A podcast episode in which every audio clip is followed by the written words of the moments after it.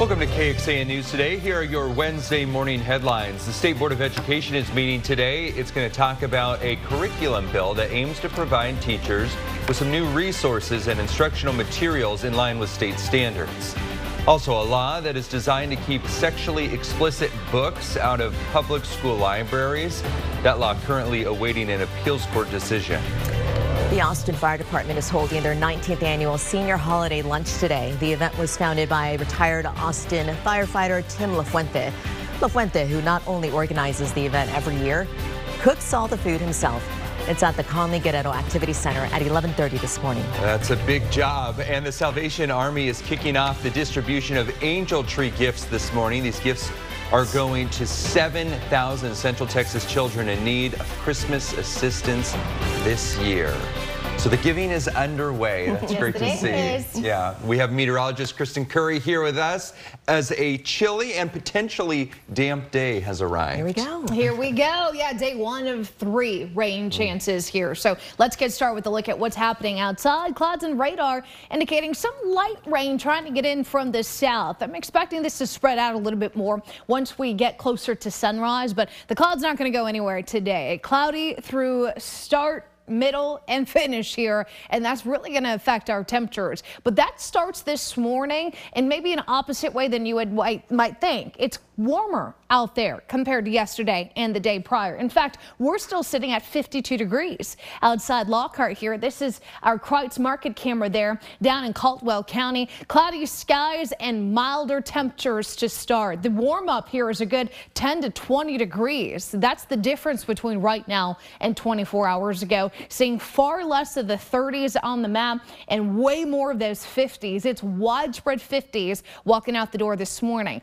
But the clouds will limit the warm up later today, only expecting to reach 57. So clearly, if we're sitting at those low 50s right now, we won't go far. Not expecting a whole lot of sunshine, but that scattered light rain is just the beginning. Rain chances today at about 30 to 40 percent.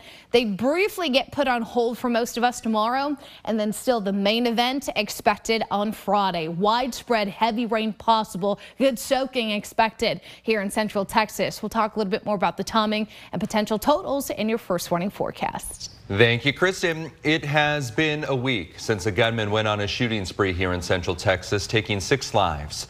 Austin police say he killed his parents first in San Antonio than four others in Austin. APD released pictures of two more of the victims, Catherine Short and her daughter Lauren. And for the first time since the shooting, Austin police say they are now in the middle of reviewing how they warn people about a situation like that. And KXAN Sarah Al-Sheikh explains why police and Austin ISD leaders say they decided against sending out a description of that gunman to the public. This is the most murders committed in Austin by any one individual since 1991. For eight hours, the Austin Police Department says Shane James went on a shooting spree throughout Austin. He killed six people and injured three others. He had basically dumped the vehicle and walked within a mile or two of that area to, to commit each double homicide. These are the faces of those lives lost, including a young mom, another mother and daughter, and even James's own parents. Emmanuel Pop Ba, age 32. Sabrina Rahman, age 24, Catherine Short, age 56, and Lauren Short, age 30.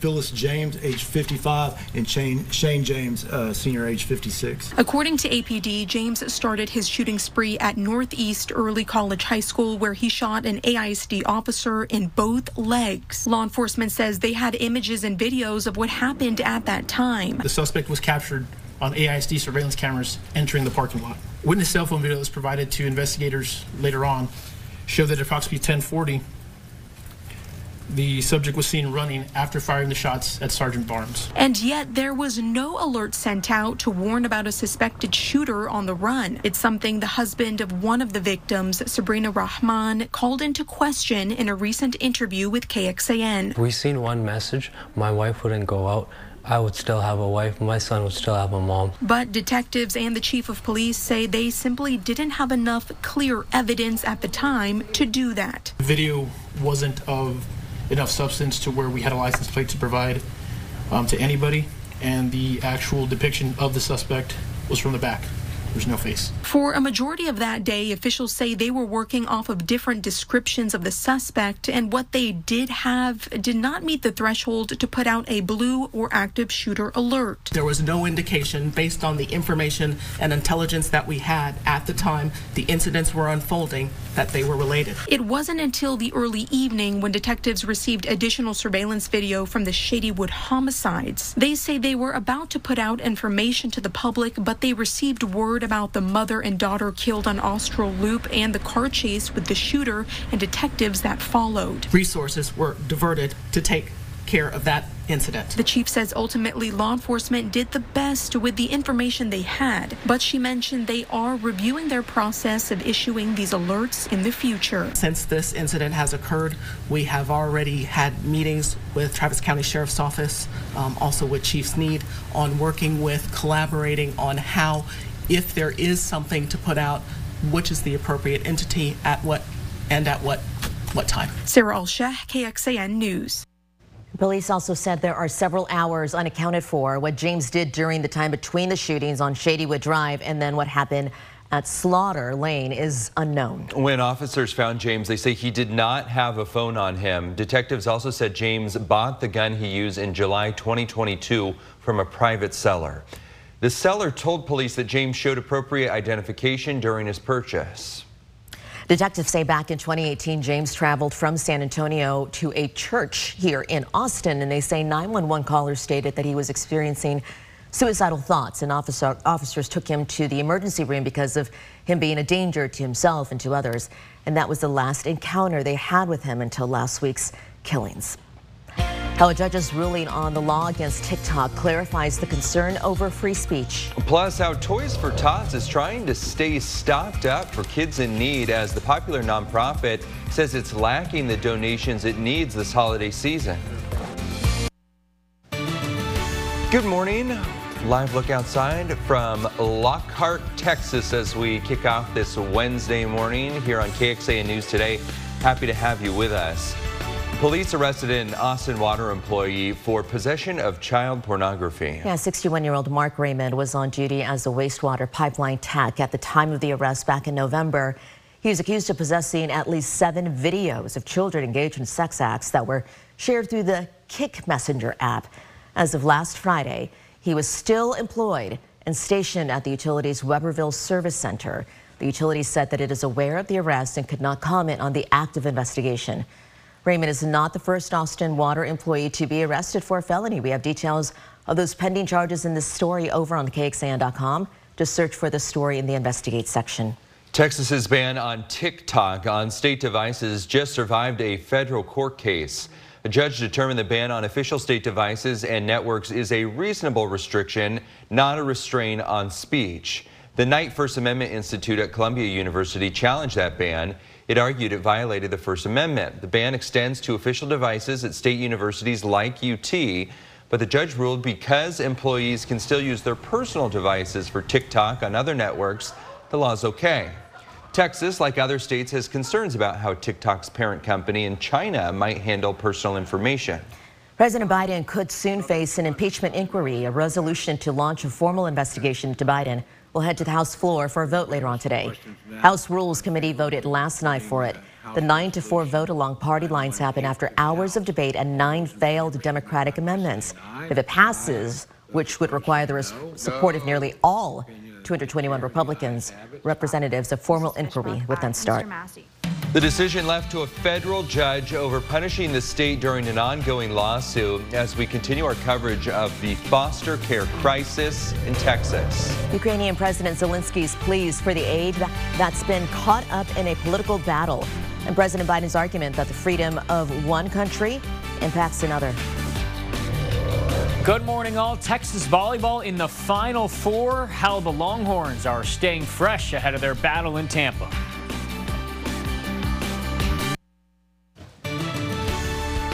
Good morning. That is the uh, trail end of the train that is rolling by there in Lockhart this morning. The uh, crossing gate still down. Happy to have you with us early in the morning on this Wednesday. Right now, a federal judge is contemplating whether to hold Texas in contempt of court yet again over ongoing problems in the Texas foster care system. A lawsuit involving this has lasted more than 12 years, and now Judge Janis Jack could slap the state with a fine for not following some of her specific court-ordered reforms. KXAN investigator Avery Travis breaks down what's next. Pictures show dirty, damaged, and disorganized rooms inside rentals in Temple, Killeen, and Belton, housing Texas foster children with some of the highest behavioral and medical needs. Pictures filed in a report ahead of a hearing in federal court revealing dozens of children spent nights in these kinds of unregulated placements this year. But the grim picture painted by witness after witness in that hearing, using only their memories, gripped a Texas courtroom for three days. Hopeless former caseworkers remembered nights working harrowing overtime shifts, watching kids at these kinds of placements. And an 18 year old girl offered tearful testimony about inappropriate advances from an adult staffer and other poor treatment during her seven years in the system very dangerous problem areas that that remain um, even after all these years. Paul Yetter, one of the lead attorneys who originally filed the lawsuit on behalf of thousands of children in the state's care, told the judge they've seen little improvement from the Texas agencies tasked with finding homes and investigating reports of abuse or neglect. Leadership from the state agencies involved told the court that they've made improvements, lowering the number of children without placement, as well as prioritizing staffing issues that could potentially put pressure on the system. Now, the judge has held the state of Texas in contempt twice before during the course of this lawsuit, so all eyes are looking to her, waiting on any ruling. Avery Travis, KXAN News. KXAN reached out to both Department of Family and Protective Services and also the Health and Human Services Commissions. They pointed us to the private attorneys now representing the state here. Those attorneys have yet to respond to our requests. A viral holiday game has people around the world turning down the volume of some Christmas classic. It's called Wham-ageddon. Turning down the volume. So while people are coming together to sing Christmas carols this month, turns out avoiding some holiday jingles can be just as unifying. Wham-ageddon players are trying to go all of December without ever actually hearing the holiday hit Last Christmas. In 1984, that hit from the iconic pop duo Wham became synonymous with the holiday season, and turns out it is hard to avoid hearing that song if you are trying to. A group of friends in Denmark started the game nearly two decades ago and are shocked that it's so popular. Every single year, we are surprised and astonished and a little bit terrified of the activity and the engagement and and the excitement with which people come at this thing with. so we've got all the rules and how you can play coming up next on today. You don't want those it. friends. No, I love that song.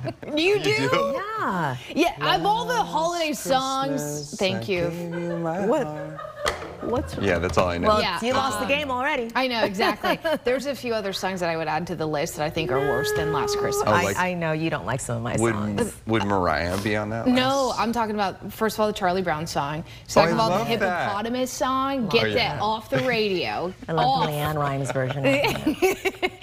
all right, let me show you what's going on this morning. Whether you are in the holiday spirit or not, that you're getting in the car and about to listen to some of those holiday tunes, you might be uh, met with a few raindrops on your car ride to work or school. Believe it or not, today is day one of three days of rain chances. This is just kind of the precursor to the main event that's still expected on Friday. But hey, we'll take it. We need rain no matter what day it falls. We love to see it. We've got some of those light spots of sprinkles coming in from the south, but those will probably expand in both coverage and maybe a touch in intensity. We're not expecting heavy rain, but we'll likely get a few more raindrops falling from the sky here, getting closer to sunrise. Temperature-wise, this looks good. I mean, these temperatures in the 50s, much, much warmer the freezing cold temperatures we were talking about uh, two days ago, right? So the cloud cover helps keep those lows a little bit warmer than normal, but they work against us in the afternoon. We are not talking any sort of substantial warm up today, only looking at a high of 57.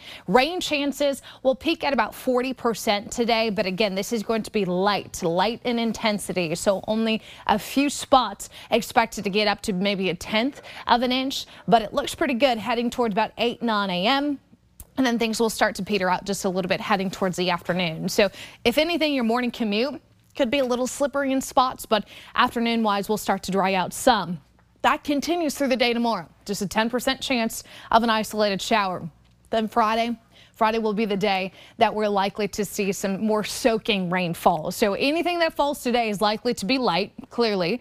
But once we get after this main event Friday and into Saturday, that's when those rainfall totals should be much higher, anywhere from about a half an inch to an inch and a half is what we're still forecasting here. Models have trended down some with the rainfall, so that also corresponds to a lesser flood risk on Friday. We love to see that, but not talking severe weather, not talking widespread flooding. This is just a good soaking rainfall event expected on Friday. We're just getting a little appetizer today. Cloudy skies, 40% chance of light scattered rain, highs in the 50s. 50s. Because we'll be a little drier tomorrow with sunshine, temperatures will rebound back to the 60s. And then you'll notice Friday, cloudy skies, and then that 90% chance of widespread showers with a few thunderstorms in the mix. It's not looking like your weekend will be dry but factor in the winds. Breezy to windy conditions on Saturday. Temperatures only making it to about 59 as well. And then the sunshine in the 60s come back Sunday, Monday, Tuesday, a nice start to our next work week.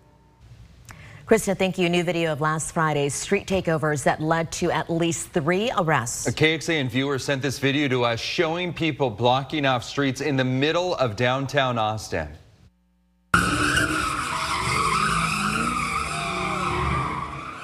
So keep in mind, this is East Cesar Chavez and San Jacinto Street, very busy area.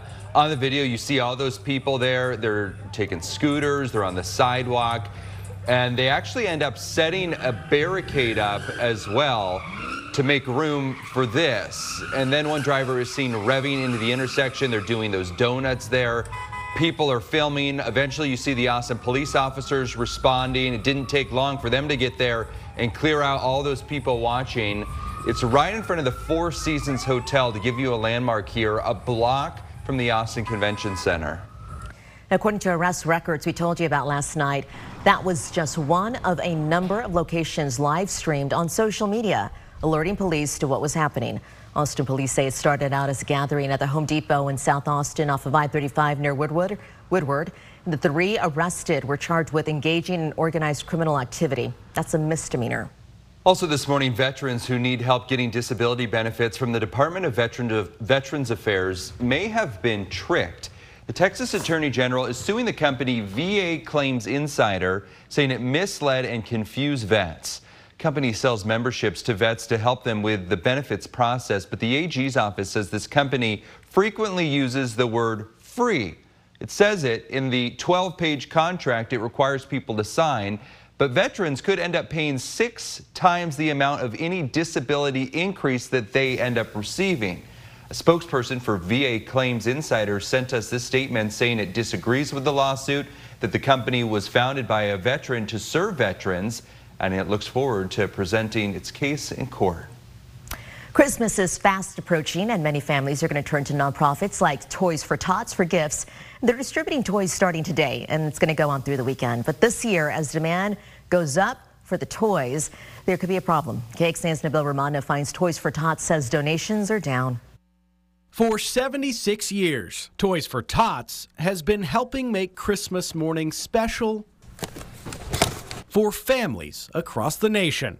I eventually did find out that we were uh, receiving toys from nonprofit foundations. Samantha Martinez was one of those families needing gifts on Christmas.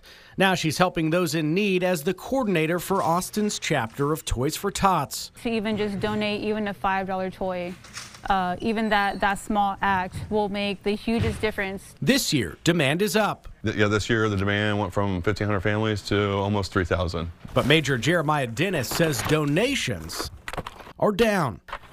The warehouse that holds the toys with a lot of open space. It's probably uh, we're probably at 50% of where we're at last year. That hasn't stopped volunteers like Robert Rodriguez from stopping by to help. I'm an Austin native. I was born and raised here, and it's an honor to serve my community through the Toys for Tots Foundation. Hopefully, I make a, a difference in that child's life. Now, with just hours before distribution begins, one two year old boy loves those dump trucks. Those working to help families in need. Anything sports related, basketball, soccer, football. Are hoping for some last minute donations. I wish every child walking on air has a bike.